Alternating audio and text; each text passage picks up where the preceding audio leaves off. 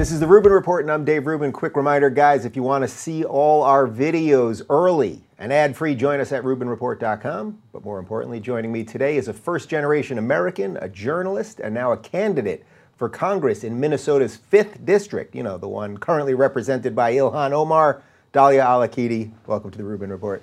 Thank you, Dave. Thanks for having me here. I am very glad to have you here. There's going to be a lot of stuff that we're going to unearth here today. Uh, but first, let's let's do a little background. You are a first generation American from Iraq. You mm. you lived under Saddam. You have a really interesting story.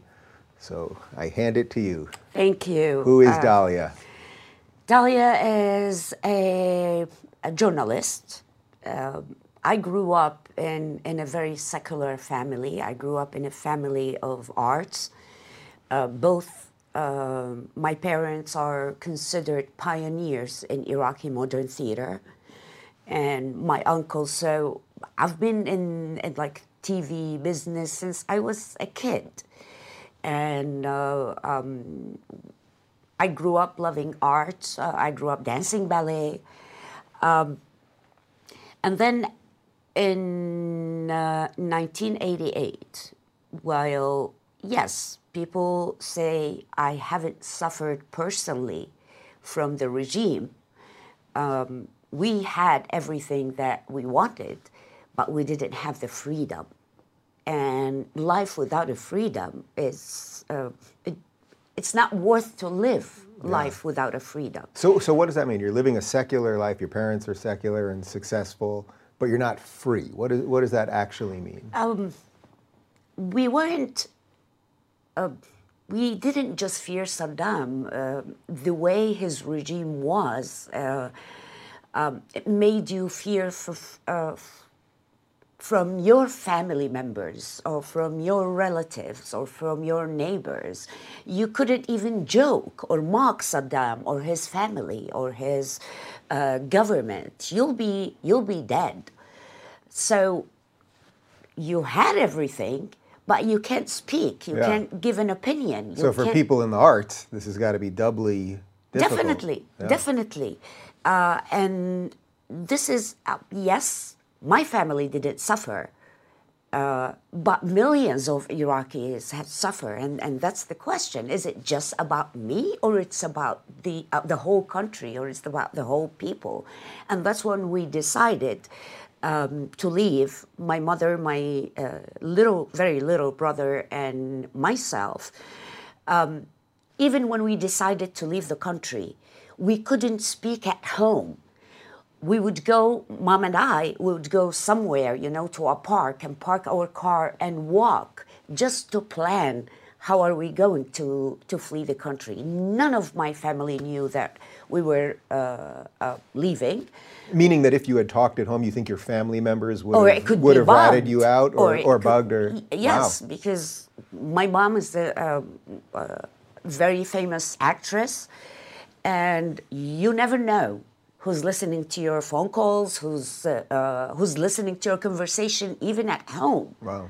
So you're too scared to say anything or to do anything. And we had friends that uh, that their houses were bugged and they disappeared. They were executed for sometimes saying a joke or criticizing uh, uh, something. I mean, we couldn't even criticize uh, the wars that Saddam decided to uh, to wage. We couldn't uh, criticize um, the way he, the mass murder that he did uh, in Kurdistan, mm-hmm. which I'm half Kurdish. We couldn't. So this is not the life that anybody would want to live. I'm, I'm, it's it's uh, suffocating when you cannot do something and when you want to make a difference but but you can't so that's how we decided to leave and we just each one of us took two uh, suitcases and that's that's it we left everything behind yeah i mean did you just hop on a flight or what do you have to do to mm. actually get out of an oppressive regime uh, uh, thank you for asking this because uh, in Iraq, you can't just. I may have to know in case the progressives take over in America how, how you get out. You know what yes. I mean? So I'm doing so this for self preservation. Yeah. so uh, if they, which they will never win, but if the socialists win. Yeah. You, if you need to travel, you have to get a permission to travel. And they would write in your passport, like if I'm going to Athens, let's say, they would write, she will go to Athens. I cannot go anywhere else. If I go somewhere else and come back, I'll be in trouble. I'll be in jail. So what happened is um, uh, I was back then because I studied stage, uh, uh, stage acting and directing. So I was going to perform in Tunisia and Carthage uh, festival. So I had the permission to leave. Mom had something, um, I think it was a movie or something in Cairo. So they didn't notice that because we were in different delegations, that's what they call them. So they didn't notice. Uh, so mom, because the ba- she had a baby, so and she was supposed to stay more than one month, so she could take the baby with her, and uh, we both left. I um, after the uh, um, the festival, um, I ran away from my team, from the people I was with, and um, I I sent I gave the Lebanese uh, uh, delegation or um, my my two suitcases, so nobody knows where I'm going because the head of this delegation told me, Dalia, somebody is gonna is going from the embassy to stay here. So I had to run away, and it was like uh, I was 20 back then. And for me, it was like the longest journey. I didn't know because I left before mom, so I didn't know if mom left or not. Um, I was too scared sitting. I was flying to Athens. I'm from Athens to Beirut because that's where my aunt is. That's where I'm supposed to reunite with my mother and my brother.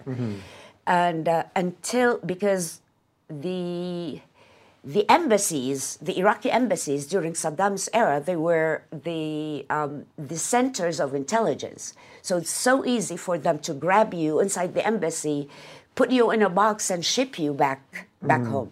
So, anyways, to make the story uh, the story short. Um, I got my luggage at the airport from the Lebanese friends, and then I sat down and I was like, please God, please God, please God, until we took off. And when we took off, that was the freedom for my flight to freedom. So that's when you flew. So you flew from Lebanon to America at that. Oh no no no sorry. No, You- I flew from, flew from uh, Iraq to Tunisia, Yeah, and from got that one. Tunisia to Athens To Greece. and then yes, and because I was Iraqi, uh, I couldn't fly to the airport because it was uh, uh, back then it was uh, controlled by the Syrians. So I had to stay eight hours at in Greece, and then take another flight to Larnaca, Cyprus, and then take a 12-hour boat to Lebanon, to the Christian area, yeah. and then i mean it took me like three days alone not knowing anything 20 years old but uh, i made it Yeah. when i reached there nobody was waiting for me not my aunt not i had the address okay take me there i went there it was during you know uh, the mess in, in lebanon so I reached the apartment. It was on the 16th floor, no electricity. I left my suitcases after three days of non sleep. I took the stairs, 16th floor, knocked on the door. Mom, holding my brother, opened Wow. the door. I just looked and it's like, my suitcases are down. And I slept for two days. Unbelievable. It's, it's like, uh, uh, it should be a movie, by the way. It should be a movie. Well, that really seems to be uh, only Act One of the movie. Okay, so Oh. now now you're in Lebanon. You've reunited with your mom. Now what's the plan? Um, and uh, I got a, an offer uh, from uh, in UAE from TV Yeah. in Sharjah. So we went uh, to Sharjah, and that's when the uh, Saddam invaded Kuwait. So I decided to do a show to show solidarity with the Kuwaitis against um, uh, uh, against Saddam, of Yeah, course. so this is like 91 or something. No, right? 1990. 90, okay, yeah. And then um, we were contacted by the Iraqi opposition to work together to topple Saddam Hussein. Um, our part was to open a radio station called Radio of the of Free Iraq and, and Radio of the Iraqi Opposition. So we went to Saudi Arabia, and we were broadcasting from there, and that's when I met Chris Stevens, the late ambassador. Hiring used to be hard multiple job sites, stacks of resumes, a confusing review process. But today, hiring can be easy because there's one place you can go where hiring is simple, fast, and smart. A place where growing businesses connect to qualified candidates, and you only have to go to one place to get it done ziprecruiter.com slash Rubin. ZipRecruiter sends your job to over 100 of the web's leading job sites, but they don't stop there. With this powerful matching technology, ZipRecruiter scans thousands of resumes to find people with the right experience and invites them to apply to your job. You can even add screening questions to your job listing so you can filter candidates and focus on the best ones. ZipRecruiter is so effective that four out of five employers who post on ZipRecruiter get a qualified candidate within the first day. And right now, to try ZipRecruiter for free, my listeners can go to ziprecruiter.com slash Rubin. That's ziprecruiter.com slash R-U-B-I-N. ZipRecruiter.com slash Rubin.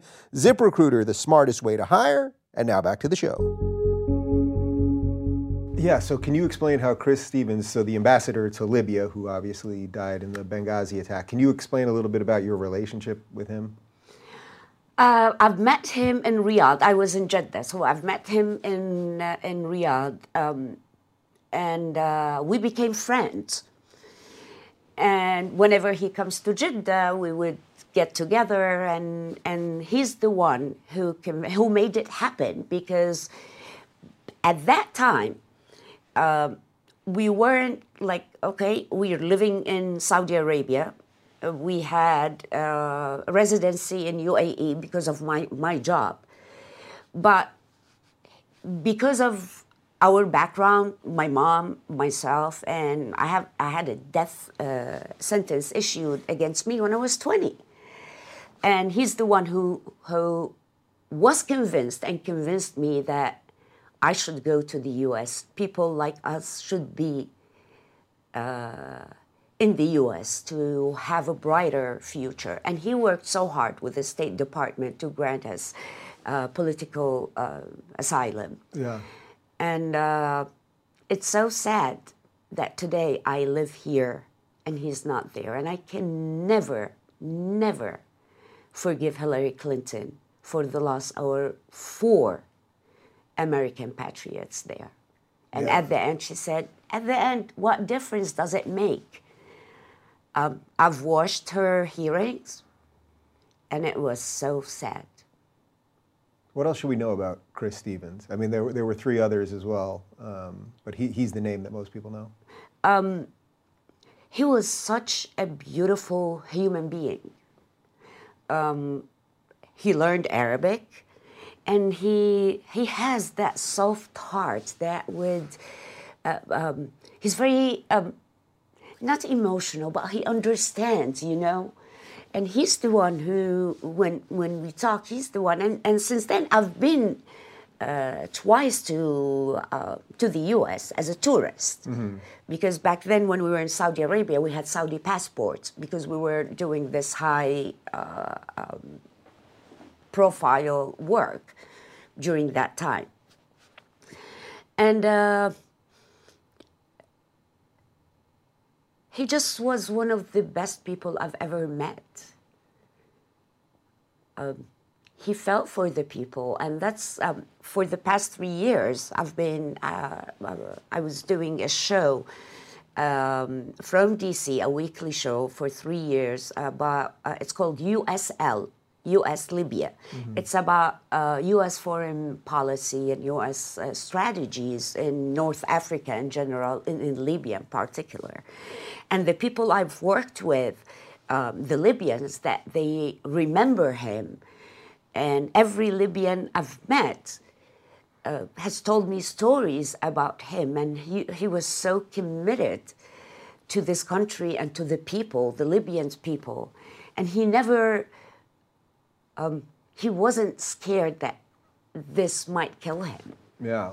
What is going on in Libya now? Can you do like a quick recap? Because it's sort of, we, we did this military action, Benghazi, the whole thing, and it's like, is it even a functioning country anymore? It's uh, it's not so far, and the problem is because the GNA, which is the the NGA, um, mm, the gov- um, GNA, Government of National Accord, is mainly uh, controlled by the Muslim Brotherhood.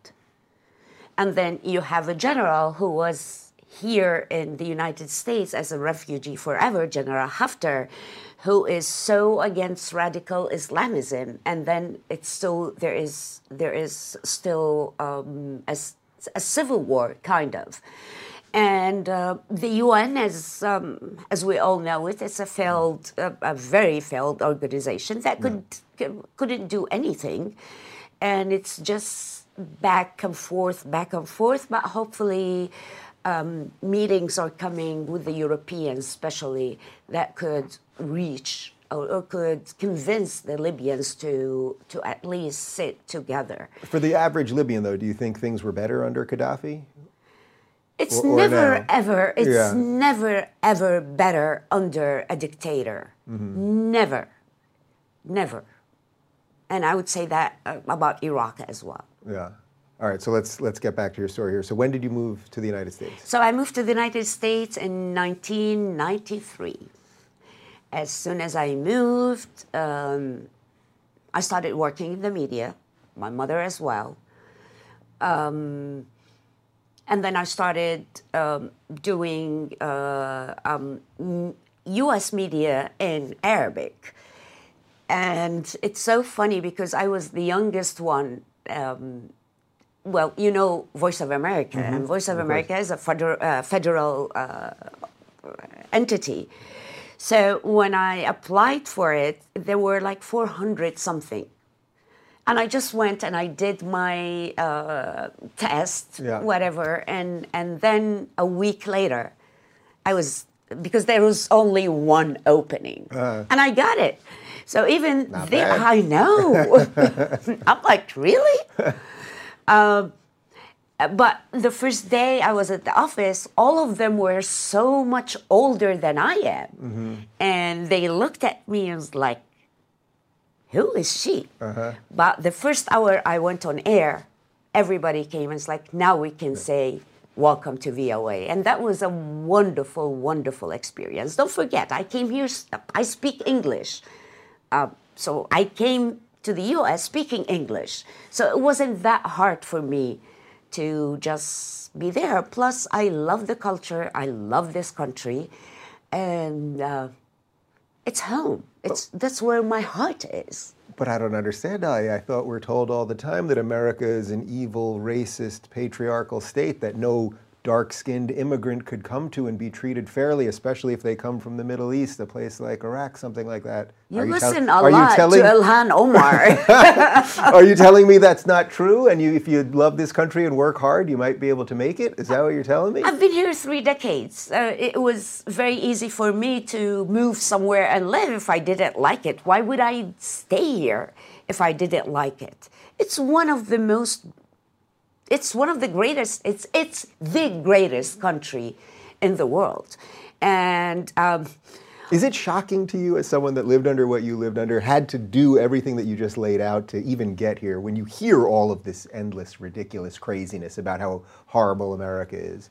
Is it just mind blowing to you? It provokes me that, first of all, let's talk about Ilhan Omar and that's that's very important. We were going to get there. There's okay. a lot of Ilhan Omar okay. stuff here. Yes, yeah. uh, because I truly believe that when you go to a new country and this country be, uh, becomes your home, I mean, at least be be grateful that you you have you live in a country that you have the right or of every single American. You're no different than anybody else. You have the right and you have the duties, and, and that's how you should uh, deal with it. Yet, there are immigrants from different countries. I'm not saying from or from um, that they come here and they don't integrate with the communities, so they still live in small area that it's basically they brought everything from their country and they're not willing to participate or, or willing to be part of the uh, of the community. And that's when i feel that um, organizations and, and uh, should work on, on these communities to build bridges to, to make them feel um, integrated um, in schools, in uh, workplace, and others. I mean, can you believe that someone who lives in for 20 years in a country that can't even speak the language? Mm-hmm. How? You mean it's not racist to say that maybe you should speak the language of the country you live in? Or at least try to? I mean, this is ridiculous. Racist? No, this is this is the country. This is the language of this country. You want to be a, a, a, part of, of, of this country, part of the communities. You want to be. Uh, uh, you want to provide. Uh, uh you want to fulfill your duties, so you get your rights. I mean, this is come on. I mean, at least speak the language. Yeah. At least read a sign. I mean, right. This is ridiculous. Every year we make resolutions eat healthier, get to the gym, get our finances in order. This year, make a resolution you can actually keep, earn more money. The Wealthfront Cash Account makes it effortless to earn more on your savings so you can be proud of your financial decisions in 2020. With the Wealthfront Cash Account, you can earn more interest on your money. They have one of the highest interest rates in the market at 1.78 annual percentage yield. That's 19 times more interest than the national average of 0.1%, according to FDIC.gov. It's easy and fast to get started. It takes only a buck and a few minutes to open your account. You can even do it right from your phone. No paperwork required. There are no fees, and your money is FDIC insured up to a million dollars through their partner banks. Right now, you can sign up for the Wealthfront cash account in less than five minutes by visiting wealthfront.com/rubin. Go to wealthfront.com/rubin and start earning 19 times more interest on all your savings. That's wealthfront.com/rubin. Wealthfront is not a bank. Cash account is offered by Wealthfront Brokerage LLC member FINRA slash SIPC. Wealthfront conveys funds to partner banks who accept and maintain deposits, provide the interest rate, and provide FDIC insurance. The APY is subject to change. And now back to the show. Okay, so we can link all of this to Ilhan, but before we get specifically into her, just tell me a little bit about what your general political philosophy is, because now that you're running for Congress, obviously that's it can't just be about I'm against Ilhan. No, we'll, of course we'll get not. to that. But just tell me a little bit about your own sort of political beliefs. Um, a question that I've been asked so many times, thinking that all immigrants and um, they're they should be Democrats. I'm a conservative person. I have conservative uh, principles um, since I came here. So, um, being a journalist, I know exactly what these two uh, political parties are. Uh, so it's easy for me, I mean, uh, to be conservative and, and to be Republican, and that's what I've been since since I I came here. I truly believe that uh, decency should be back in our political arena and our lives, uh, we, we've lost it. We've lost it, and this is this is so bad. I mean, the hatred that we see now, this was never the narrative in the United States. Yes, we disagree, but we don't hate e- each other. Mm-hmm. I don't hate somebody because he's a Democrat maybe I would never uh, marry a Democrat, but, but that's we'd be fighting all the time. Yeah. But an honest politician. yeah, exactly. But you know what? Uh, it's sad that you see in 2020 that hatred, uh, that um, the toxic narratives coming from the far left. I wouldn't say coming from the Democrat in general, the the far left and the progressive mm-hmm. that are trying to destroy this country. people don't want this, this country to be a socialist country. People don't want to live in Cuba. People don't want to live in Venezuela. People don't want to live in these countries, or even Russia for this matter. So we have people that are uh, praising these other countries.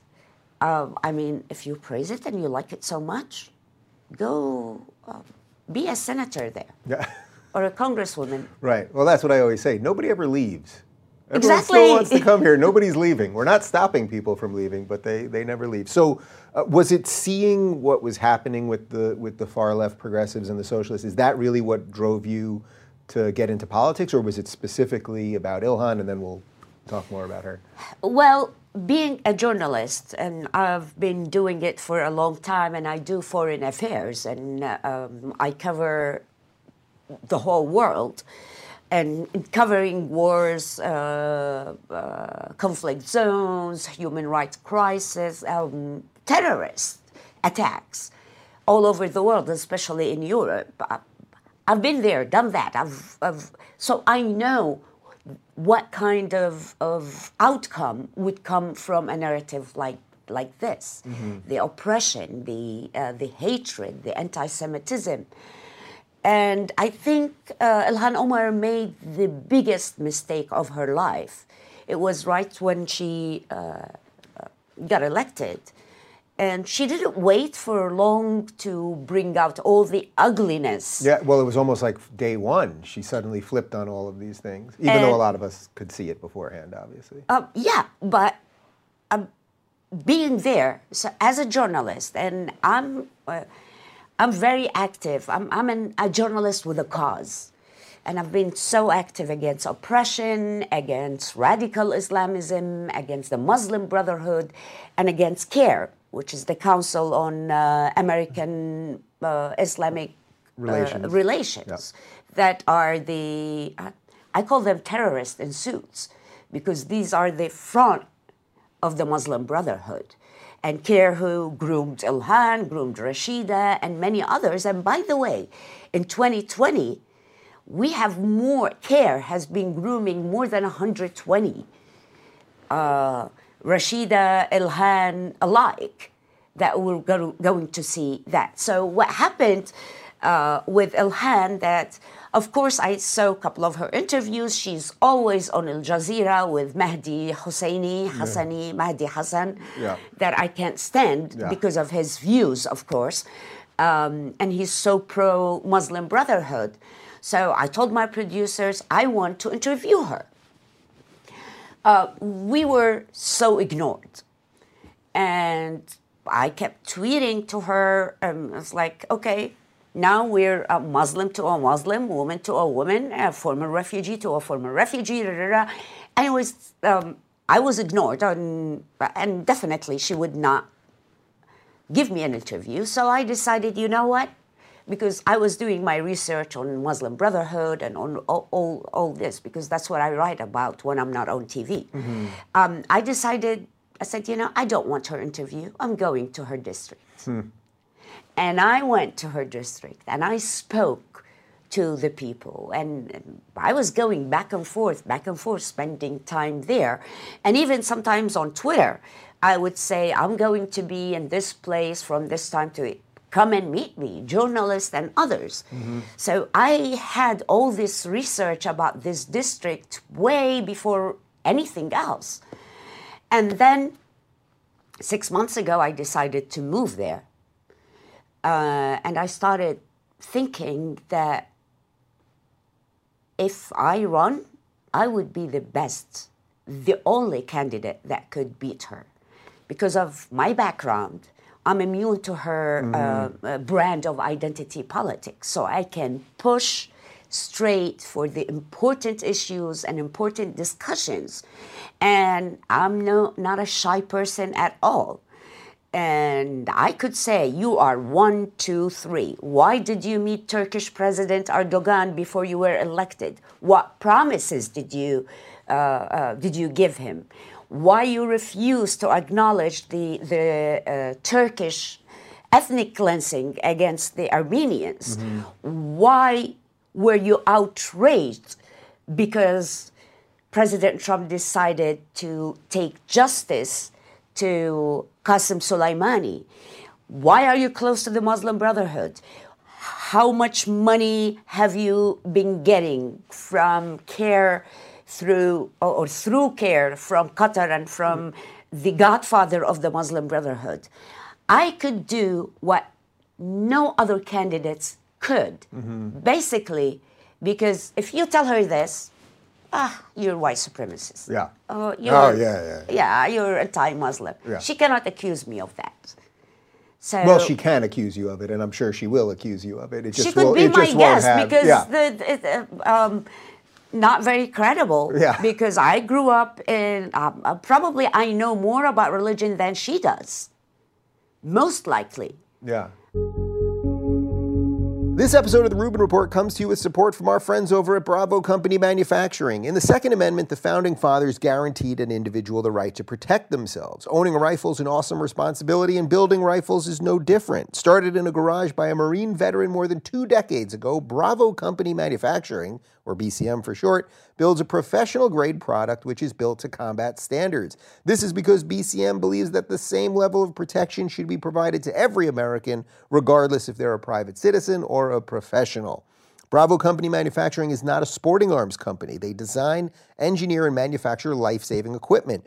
BCM assumes that when a rifle leaves their shop, it'll be used in a life or death situation by a responsible citizen, law enforcement officer, or a soldier overseas, so quality is of utmost value to them. Every component of a BCM rifle is hand assembled and tested by Americans in Hartland, Wisconsin to a life saving standard. BCM has always put people before products. They build their products because they feel it's their moral responsibility as Americans to provide tools that will not fail the end user when it's not just a paper target, but someone coming to do them harm. Because of this, BCM knows that making reliable life saving tools is only half the story. They also work with leading instructors of marksmanship from top levels of America's Special Operations Forces. To learn more about Bravo Company Manufacturing, head on over to BravoCompanyMFG.com, where you can discover more about their products, special offers, and upcoming news. That's BravoCompanyMFG.com. Need more convincing? Find out even more about BCM and the awesome people who make their products at YouTube.com slash Bravo Company USA. And now back to the show. Do you, do you sense she's using religion as a shield? Of uh, course. Yeah. She's using everything, and she has this uh, uh, victim cards that she throws at you. Oh, I was five. I have PTSD.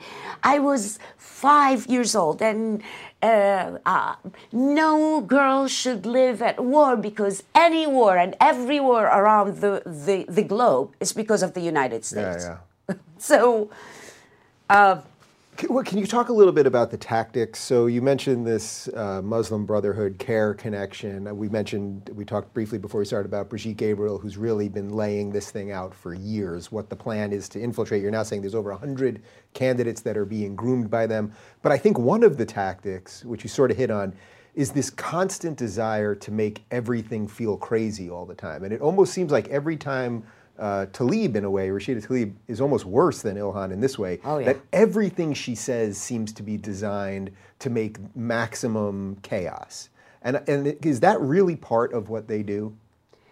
that's the main thing that they do, and that's how they get support. I mean, Ilhan Omar or Rashida Tlaib, uh, um, uh, let me talk about each one because they have similar tactics but on different uh, issues. Sure. Like Ilhan Omar, when she uh, keeps feeding uh, uh, or tweeting or, or saying the same narrative over and over and over uh, that I represent every Muslim uh, in the country. First, she's supposed to represent the fifth district.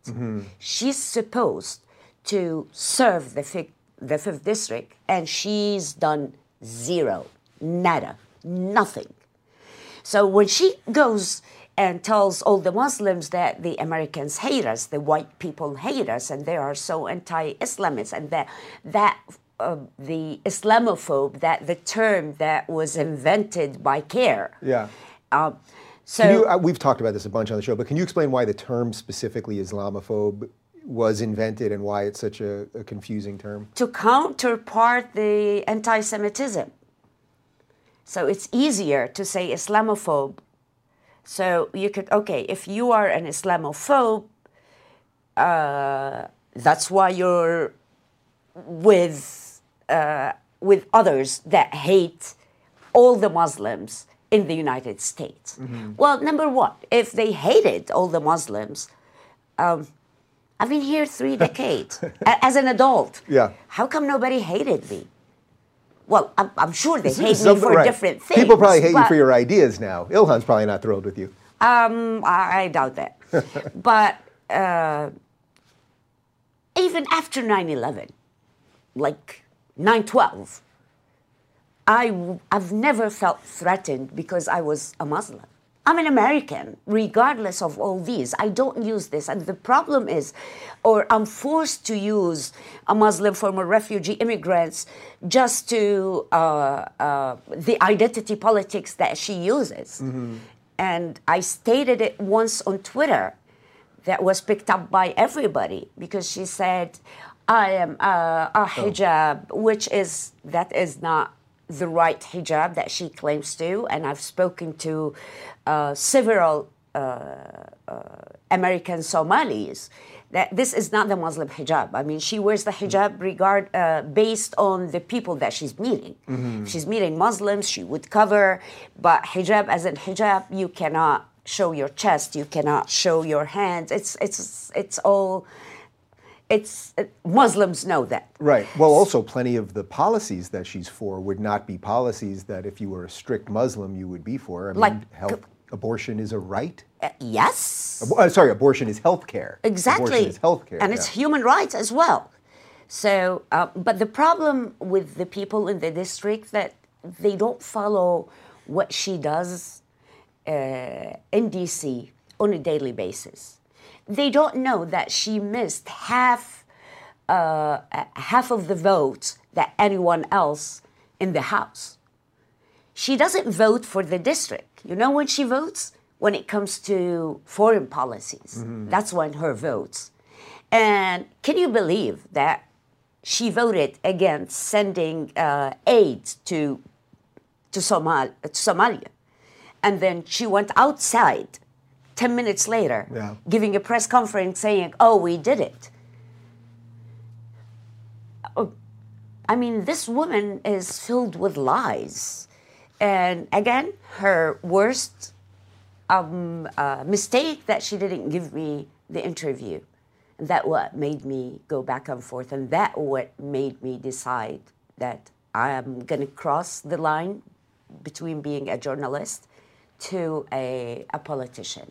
So, what are some of the other tactics that they use besides the just general? they're- want to cause chaos all the time and seem to always everything they say seems to be designed to deepen that divide. What else? What else are they doing? the free handouts that it on reality doesn't work. How could you uh, give free healthcare to everybody? It doesn't work this way. I mean, where would they get the money from? How could you forgive all the student loans? What would they do for people that already paid their loans? Yeah, we're not getting anything back, right? No. Yeah. No. How? I mean, all these handouts and, and like free this and free this, and everybody's going to have a free house and, and it's going to have a free. I mean, this is ridiculous. We are not in China, and even in China, uh, they don't do that. Right. So, but can you explain a little bit more how the Islamists and, and CAIR and, Mu- and Muslim Brotherhood, how they use the progressives? Like, it's like, because this is what I think a lot of people, a lot of people see this match made in hell. You're supposed to be pro- for progressive, but all these other values are completely anti progressive. But I don't think people really understand the, how this thing fully ties together. because the progressive don't have minds, their right minds. The Muslim Brotherhood is using the far left and the progressive for their own uh, agendas. They're not doing it for the sake of the uh, far left or the, the sake of progressive. No, they are using them big time. Yeah.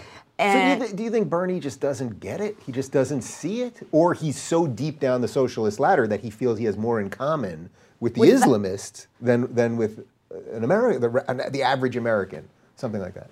I mean, uh, supportive or the BDS, what do you expect? I mean, if you're an American and if you are worried about what's happening in that region in general, you want to be close and you want to defend your closest allies, which at this point is Israel. Now, more countries are coming, like Saudi Arabia, UAE, Egypt. Who's going to counter Iran's influence in the region? Nobody. And I cannot understand why someone like Bernie, that does not care about our allies, I mean, imagine him being a president. What's going to happen? Oh my God, we'll have uh, Iranian influence all over the place. Uh, uh, forget about something called peace uh, in the Middle East and we'll have wars in the middle in the Middle East between our ex-allies and our new allies. Yeah.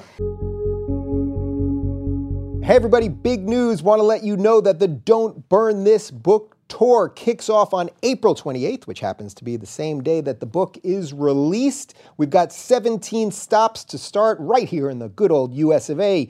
Tuesday, April 28th, we're at the Gramercy Theater in New York. Wednesday, April 29th, we're at the Theater of the Living Arts in P- Philadelphia, Pennsylvania. On April 30th, we're at the Fillmore in DC. Sunday, May 3rd, we're at the House of Blues in Dallas. Monday, May 4th, at the House of Blues in Houston. Tuesday, May 5th, at the Aztec Theater in San Antonio. Thursday, May 7th, we're at Cincinnati, Ohio's Bogarts Theater. On May 8th, Friday, May 8th, we're at the House of Blues in Cleveland. May 9th, we're at Old National Center in Indianapolis. May 10th, we're at the Varsity Theater in Minneapolis. May 11th, we're at 20 Monroe Live in Grand Rapids, Michigan. May 12th, we're at the St. Andrews Hall in Detroit. May 15th, we're at the Summit in Denver. May 18th, we're at the House of Blues in Anaheim, California. May 19th, we're at the Palace of Fine Arts in San Francisco, California. May 20th, we're at the Neptune Theater in Seattle, Washington. May 21st, we're at Revolution Hall in Portland, Oregon. We're adding more stops right now. Those are the original 17. Tickets are now available, and uh, and I hope to meet you guys. We're going to do meet and greets. There'll be a VIP section. Going to shake hands, sign books, all kinds of stuff. Most of the theaters are about a thousand seats, so it's nice and big, but also intimate and not crazy. And uh, I can't wait to see you guys out there. So go to daverubin.com slash events, and I hope to see you guys out on the road. Is, that the biggest weakness of what the progressives are selling? That it all it all kind of sounds good. It sounds good. I, we're for peace, right, Bernie? I'm for peace. We're going to sit down with everybody. Yeah, but It sound- how? How? Yeah. I mean, when President Trump went to Nor- or, or met with the North Korean leader, everybody went crazy. Everybody, including including the the Democrats, the far left, everybody went crazy. Okay, he's sitting and talking and having dialogue for peace. So always for them, it's okay. For us, it's a no-no. So what else are you going to do in Minnesota's fifth district to supplant Ilhan Omar? Before that, I am planning and I will represent every every voter in this district and not even a voter, every resident of the 5th district because I am running to represent them. I'm, I'm planning to introduce Minneapolis and the 5th district to DC, not bring DC to Minneapolis and to that district. Um, she failed to do anything for them. And for me, this is, I mean, she's supposed to be a public servant. A public servant means that you serve your constituents. And that's what I'm planning to do. Um, I will represent every resident of the 5th District, regardless of color, ethnicity, faith, and political affiliation. What do you think the Somali community thinks of her? So they are. Yeah. Seriously, they Yeah. are sick and tired of her scandals, of her uh, uh, outside influences, of her uh, narrative that she is tarnishing every the reputation of every Muslim, every American Muslim, and they know it now. And they, I mean, I speak to, I mean, uh, to uh, in, in the district, I speak to Somalis and I speak to Muslims, and they, the majority agreed that she tarnished their reputation. People there are not waiting just for handouts. These are hard workers. The, all that they want is to have better lives, to send their kids to better school, to have a safe district. You mean the same is- thing as every other American? Exactly. Yeah. Exactly. We don't need names. We are all Americans. I don't when I when I travel, when people ask me, "Oh, where you from?" I don't say I'm an American from. I am an American. Period. And that's the values that I have are the American values. And the people I love are the Americans. Does it mean that I hate Iraq? It's always my, uh, that's what I was born, and these are um, my extended families. But when it comes to my heart, my heart is here. That's why I've been living here for 30 years and I'm not planning to go anywhere. And that's why I have only one passport, which is the US passport. Will you come on stage with me? I have a show in Minneapolis for my book tour. In Oh, May. I Will would you, love right, to. All right, I'm going to bring you on stage. We'll, we're going to do some stuff. If you change your mind, I'll sue you. well, now it's it's been recorded. All right, Okay. I- I'll get you the date, but I'll be in Minneapolis around the May 10th or so. I like would that. be honored to, Yeah. to do so. That- I that would be, great. honored to do so. Ilhan will not be happy with us. No. I'll invite her too, though. If she's watching right now, she's welcome to come on stage with both of us, and Well, we'll see what Ilhan, happens. I've been I've I've been inviting you for. Oh, there you go. Yeah, you can talk to the camera yes, right there. a cup of coffee forever. So I think maybe we should have coffee in the neighborhood that you don't live there anymore because you moved to DC. So I'm in Minneapolis. Where is she?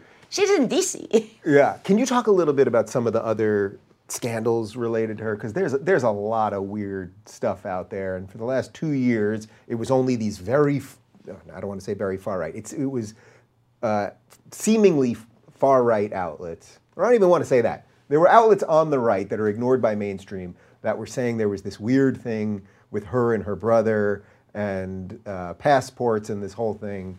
Can you can you kind of get me up to speed on what we know? I mean, now know? usually I don't speak about it, but it's. Um, I mean, there are investigations for uh, about so many things, like three, four. For me, one is many. Yeah. um, and especially about the immigration fraud, because apparently, based on uh, a, a community leader in, in the Somali community came out and including uh, pictures and, and let me tell you what happened. And then hopefully um, the investigation would lead to because she would not never talk about it and it's like oh this is so appalling Yeah. Well, so she's under investigation right now Definitely. for immigration fraud. Definitely. Yeah. apparently she had a brother who lived in the United in, in the United Kingdom in London. And according to her close friends that went on the record saying that because her brother was gay, so she decided to bring him to the US being inside the within the Somali community, so maybe he'll get cured. This is the one who uh, who defends the LGBT community Yet she wants to cure her brother. by being in this community. So he came, but as a uh, British citizen, he cannot live here. So basically, they got married, and to give him, well, it's not like for any other reasons. I mean, it's it's it's committing an immigration fraud, and that's how he got his citizenship. Um, she brought him to cure him. And basically, she used to say, according to her friends and to the people that went on the record, saying that he's been around Uh, the wrong crowd in England. So it's better for him to come here and be around us. Right. Okay, so putting aside the part about the gay brother and the curing, which is bad enough in and of itself, especially by her own progressive ideals, where she's Exactly. supposed, supposed to be for gay people, but but that's not criminal in and of itself. Marrying your brother for the purposes of getting him Immigration immigration fraud. status is immigration fraud, and this is under investigation right now. Yes. Do you think it's bizarre the way the mainstream media seems to be covering this up, or is that just sort of congruent with everything else that I you think, we got used now? to the mainstream media, uh, sadly, but we got used to it. Have we ever heard anything about anybody, uh, about progressive, uh, about a Democrat? No. It's always about the us, the conservatives, the Republicans. It's always about us. What about all these scandals that were around a large percentage of the Democrats? It's it it goes under the radar, and they would even if they mention it, they would mention it in and in times that are not very popular. So and and then that's it. And Right. that's Well, instead, the New York Times writes a piece about the new hip artist in town, Hunter Biden. uh, yeah, yeah. you saw that one in the Times. He's Yep. the new hot artist in town.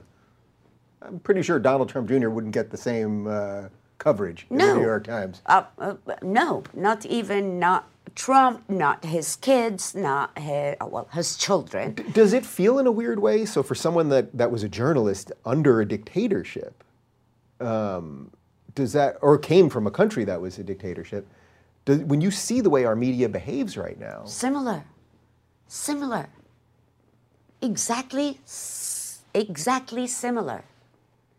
I mean, having, uh, uh, they always try to defend all the mainstream media. They pretend to defend the First Amendment, but what they're doing is so anti the First Amendment.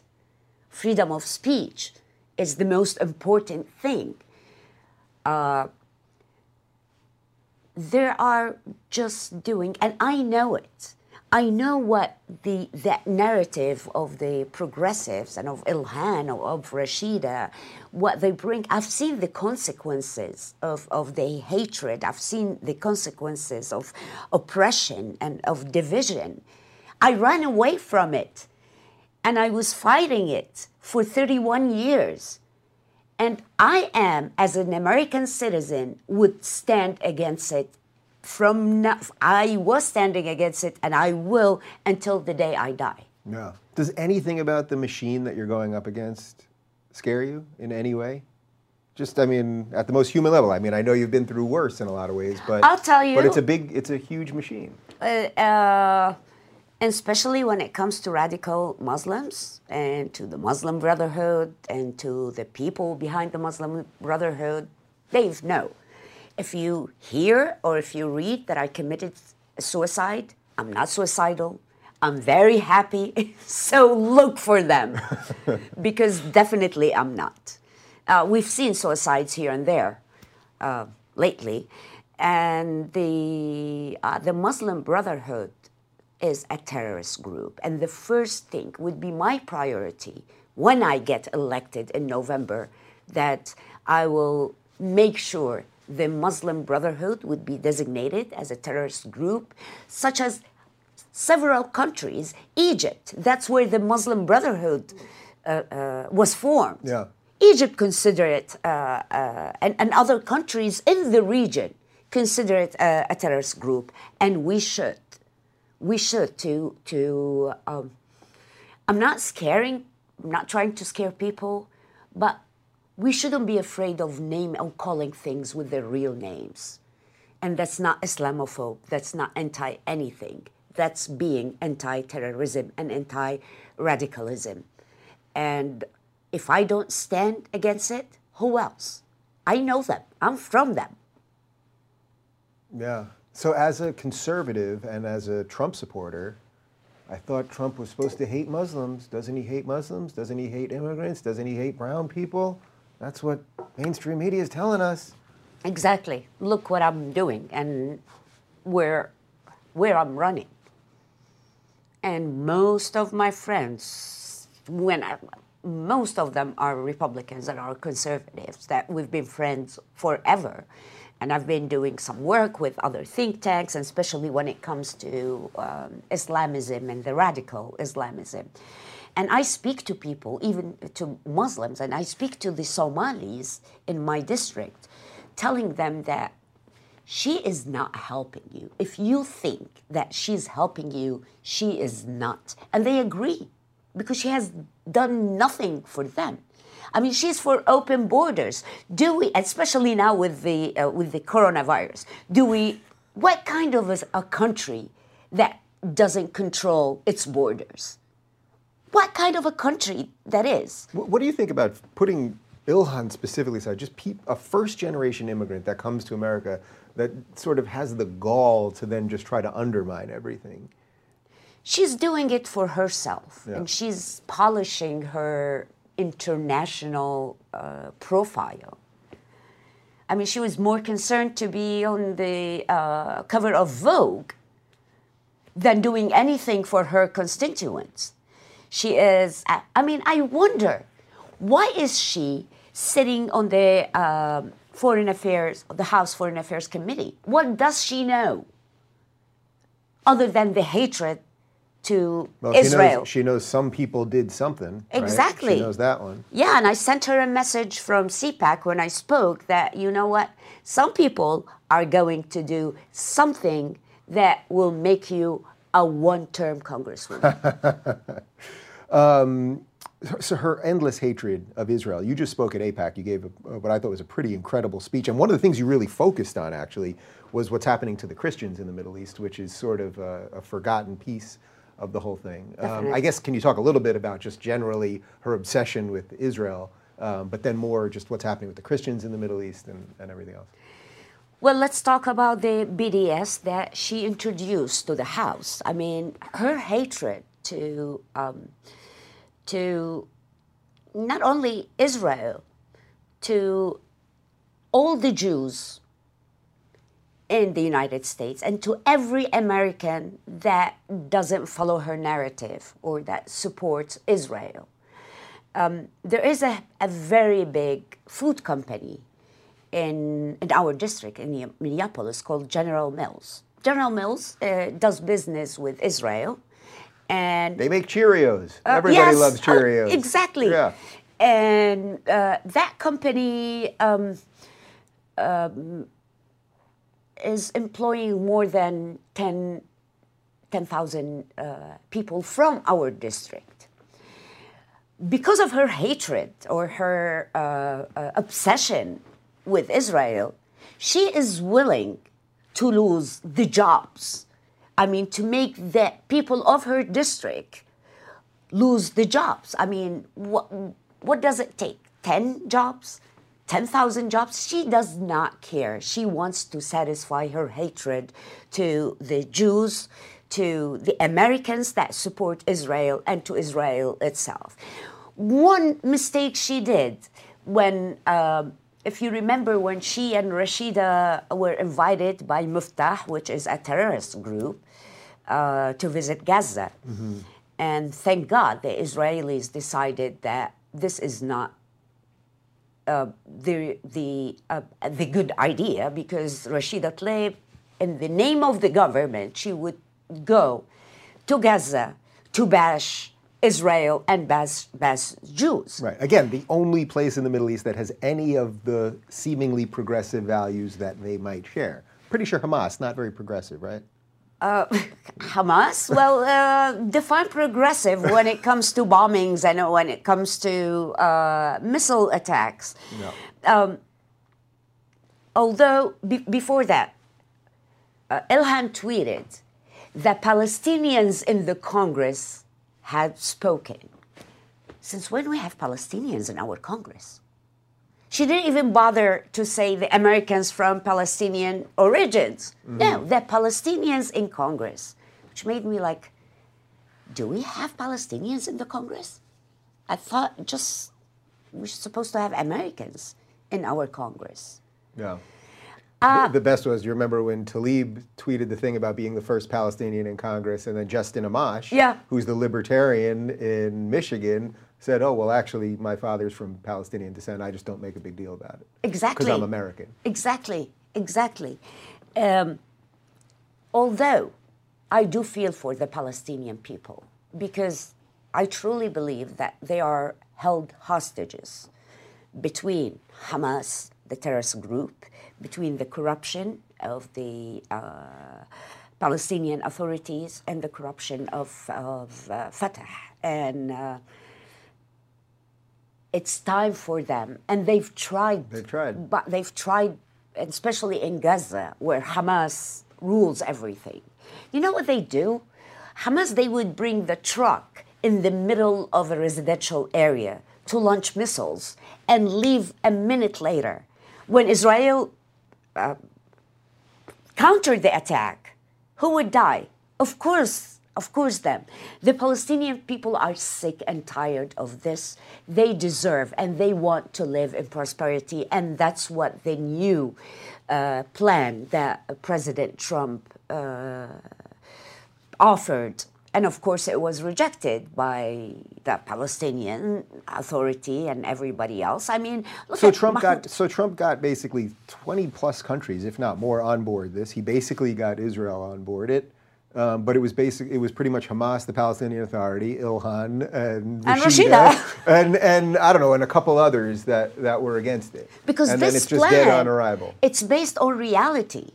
It's not like we've been doing the same. You know that the uh, the U.S. has been doing the same plan and keeps repeating it over and over and over, expecting to have a different outcome. I mean, that's so foolish because if you have this plan, it didn't work, it hasn't worked for decades, so bring something else. And what's great about this plan, I mean, it, it gives the Palestinian people the opportunity to prosper and believe me, if they're not hungry, if they have more job opportunities, that's what they want. Mm-hmm. They don't want to wipe Israel from the face. Well, Hamas does, Rashida does. Ilhan and Bernie, definitely, these people. right, but, but not the, the average Palestinian, no. obviously. Yeah. No, do you think they enjoy their lives? No. And do you know how all these Palestinian leaders are living? They're living la vida loca. Yeah, they yeah. have the best houses, the best cars. They have. Abbas has quite a castle over there. Exactly, in, uh, and Hanan Ashrawi yeah. as well. All of them, and the people are begging for for jobs, and uh, this would work, and especially now more than ever, that Arab countries and Muslim countries are are ready to normalize the relations and ties with Israel. Do you see that as like a mind blowing thing that you've got all these Arab countries now that are starting to do, have different bilateral relations with Israel, and yet we have American Congress people who are further, who are more against it than Arab countries who've technically been at war with Israel. Well, Rashida could feel free to move to Gaza and, and fight, uh, fight there. And Ilhan could feel free to go to Qatar, maybe, or Turkey with the godfather of the Muslim Brotherhood. Just don't uh, spread your toxic rhetoric between us because nobody's going to uh, nobody's going to stand this and especially the consequences of what they are doing. Yeah. All right so what else are you going to do for the good people of minnesota's 5th district? I think we've we've laid out why they shouldn't vote for uh, ilhan what else are you going to do for these people? Uh, a lot. Um, um, my issue number one is uh, immigration reform. And that's not anti Muslims or anti immigrants. And that's what President Trump is doing. I'm, I'm, I'm the best candidate to defeat her and to help the administration uh, to implement all these laws because if I go talk to an immigrant or to an illegal immigrant and, and tell him or tell her that you know what there are reforms are coming and that doesn't mean that you'll be thrown out. It's just we have to be fair for the people that came here legally. We have to be fair for the people that waited for years years and years in order for them to get the asylum We'll work on, on, on the immigration, definitely, reform. Um, um, I am 100% supporter of the wall, and especially now with everything that is happening. And if you think just we're, we're just trying to, um, to stop certain people from entering, no. Terrorists could go easily to Mexico or to other places and cross our borders. Mm-hmm. Um, uh, that's number two. Safety is extremely important in our district. Uh, Ilhan Omar, and I hate to keep bringing her, her but uh, in. She calls for less police presence in, in our district, while crime rate is going up sky high. Um, we can improve the security throughout a legislation that would provide more funds. Uh, we can use all these new technologies instead of just putting people on the street. S- security technologies are the best. There are programs that could tell you in, in this area where a gun was fired, right there, live. We can do a lot. We can support the, the people of, of this district. Uh, healthcare, uh, we, uh, um, I could promise that I would work with the administration, but you have the right to choose your healthcare provider. I'm not just giving handouts. We could push for s- several uh, companies that provide healthcare to their employees. The countries that, uh, the companies that are uh, treating the employees as independent contractors. We can do something if you work certain hours for this company, you're no more uh, independent contract. So we can work with these companies to, prov- to provide healthcare, and it's the choice of the person. I don't need to be forced to go to Dr. A, not to Dr. B. I don't need to be forced to go to uh, hospital C, not hospital D.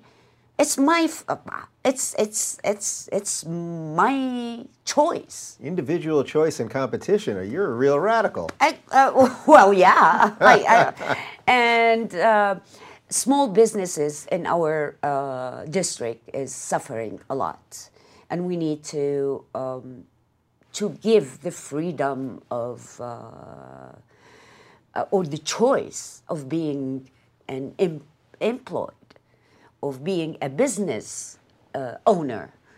Um, the district could lo- could use a lot and it's a beautiful i fell in love with it from the day one that i arrived at uh, in minneapolis it's such a beautiful place that beautiful people and uh, it could i mean minneapolis should be just like la a metropolitan area that all tourists from all over the world would want to come and see. It has all the ingredients. We need to build more the inf- infrastructure of this city, and it will be on the map like Florida, New York, DC, LA. Um, it should be on the tourism uh, map. Maybe not with now with the coronavirus and Right, stuff, right. which, by the way, all the uh, all the far left is criticizing the government and the administration President Bush for not doing anything. Excuse me. I mean, asking for 2.6 billion, I'm not sure if it's 2.5 or 6, to, uh, to support the research and, and to, uh, uh, uh, to enhance all the medical research and, and medicine. That's not good. Why not good? I mean, Well, the orange man did it, so, yeah, you know. this is ridiculous, and I think I think it's sad. I mean, a long time ago, the Democratic Party used to be a decent party because it's all about two parties. I'm willing, and that's what I'm going to do for my district, to build new coalition, to reach not to the other aisle, to the last aisle on this planet, if that's what it takes to provide the services that my constituents do. I don't uh, insult Democrats. Um, I don't keep insulting them like she do, she keeps insulting the Republicans, even though she had Republicans in our district. So I'm willing to build much bigger coalitions. I'm willing, and I will do everything bipartisan, and that's how the country should. I mean, it's politics 101. I have a feeling I'm looking at the next congresswoman from Minnesota's 5th district. You are. And as long as schedules line up, I'm bringing you on stage in Minneapolis in May. I wish I could remember the date offhand, but we're going to link to the event right down below so people can join us. And for more on Dalia, uh, go to daliaforcongress.com.